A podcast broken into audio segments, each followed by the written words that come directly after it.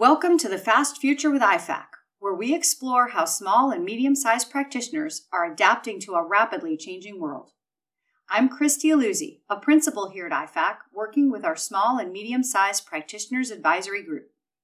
One of our key initiatives is working with practitioners and experts around the globe to see what current trends are and how firms are working differently in our evolving business environment. For our fifth episode, the advisory group was joined by Amy Bridges, Professional Development Manager at CPA.com, a subsidiary of the American Institute for Certified Public Accountants. With over 10 years of experience as a classroom instructor and over 15 years in software development, training, and consulting, Amy leads CPA.com's work on practice development opportunities. This includes workshops to help SMPs step into client advisory services, or CAS. Our discussion started with Amy's definition of CAS. So these are the kinds of engagements where CAS firms or CPA firms are advising clients in a variety of both financial and non financial related business decisions and strategies. And that spectrum of services really begins where bookkeeping and that backward looking write up work ends.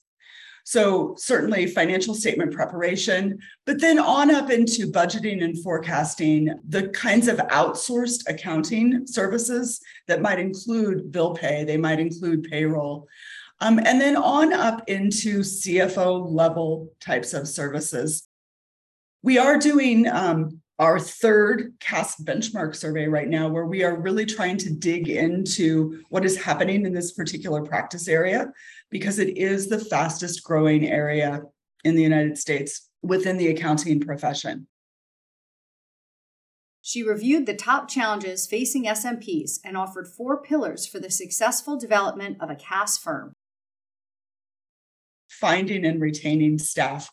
That is a top challenge with the firms that I speak to every day we also hear them talking about you know wanting to meet their clients where they are wanting to ensure that they have pricing structures set in a way um, where they will continue to be profitable they have concerns about appropriate use of technology and ai and they're very interested in ensuring that they have succession strategies in place to be able to you know continue the success of the firm CPA.com has actually identified four pillars that we are looking at to help firms continue to develop client advisory services practices within their firms and start to really create profitable CAS practices. So, we're interested, obviously, in the strategy and the governance and then, of course, my area where we work through the practice development, we are partnering with a variety of technology solutions to ensure that that tech stack um, supports the standardization that has to be in place in order to make this a truly profitable or optimized service line. And then we're looking at the best practices that firms need to have in place.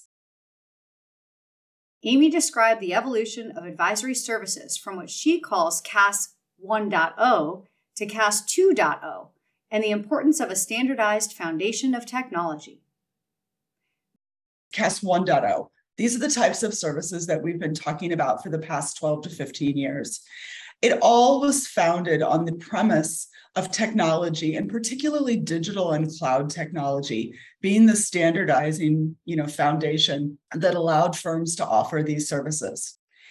In our CAS 2.0 services, we see that firms are beginning to be able to meet clients where they are in terms of the demands for financial based advisory, but also business based advisory, and really um, the types of niche services or specific industry services that firms will need to have advisors with, with expertise in those client industry verticals standardization is really the key to all of this.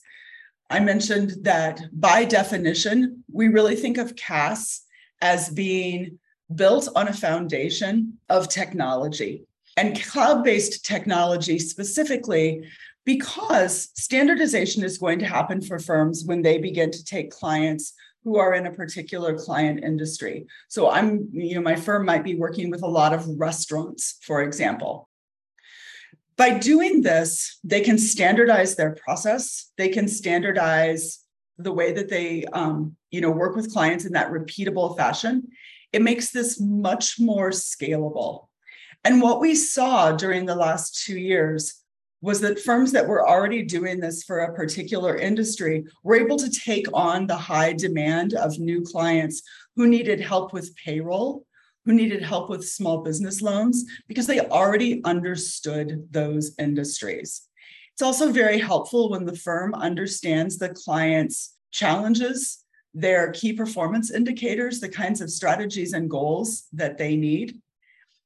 And all of this is really built upon the idea of a technology stack or a selection of technology that you know will work over and over again.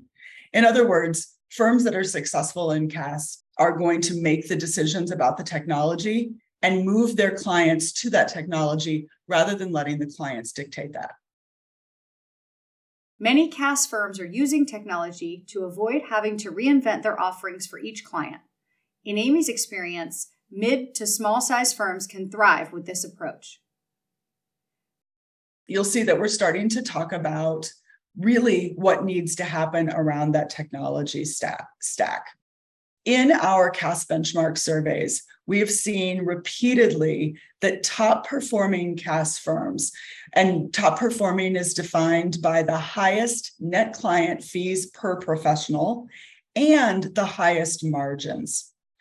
Those are the firms that are using technology across the board in a way that really allows them to optimize the systems that they're doing.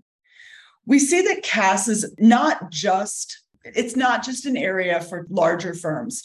We're actually seeing that some of the most profitable and most effective firms are mid to smaller firms, maybe, you know, 20 CAS staff but they really do rely on technology to ensure that the technical and compliance work is being done as efficiently as possible, thereby opening up the staff hours and the staff resources to be used in that advisory, repeatable sort of way.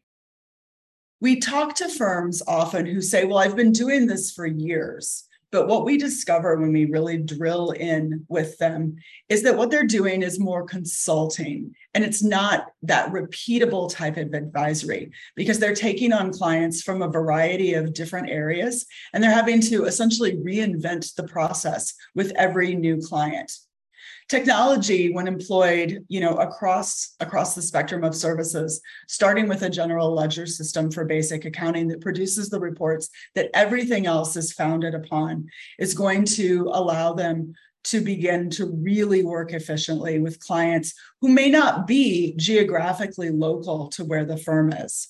Because firms are taking on clients who are in similar industries they can work remotely they can meet with their clients remotely and they can use the technology to support the kinds of communications that happen in that virtual type of engagement. The conversation turned to upskilling staff for CAS engagements. So, not only do staff have to have an understanding of the leadership and the model that's happening, the practice development elements of this, but we understand that there are core technical skills that are going to be required for staff to be able to do this. So, in conjunction with AICPA, we are putting together currently a new um, set of pathways that will allow firms to help put their staff on the um, the road to be able to serve as a virtual controller or the road to be able to serve as a virtual CFO with not only the technical skills that they need, but also those soft skills, like being able to work with clients in that client facing way in a way that they may not have anticipated doing so early in their careers. Finally, Amy described how a firm can distinguish itself from the pack as it steps into CAS. Our research shows us um, our, our clients that we are working with are telling us that there is more work then they know what to do with. There is no shortage of demand um, for these types of services because the thing that really elevates these services is the advisory component.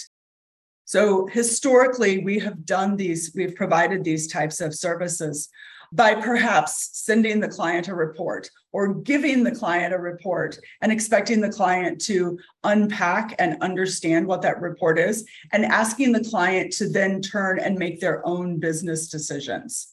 The elevation of this service comes where we can say to a client, We have created this report for you. And based on what we know about your business area, we know about your industry vertical, we um, would recommend having these conversations and we would like for you you know to consider these things. Obviously you as a cpa you as an accounting firm you as a cas practice are still operating in an advisor capacity. You are not the legal cfo of that organization so you are not making those decisions on their behalf. You are still acting in an advisory capacity but that's the distinguishing factor that takes you up to the next level in terms of distinguishing one you know cas practitioner from the next it really is about starting to create a specialization. So i work with restaurants but your firm works with um, manufacturing. And as a result you know we are not in competition. As a matter of fact you and i probably have a referral um, situation where you send restaurants who come to you over to me, and I send manufacturing clients to you. And that's a wrap for this episode of the Fast Future with IFAC. Thank you for listening, and please look for our future conversations coming soon.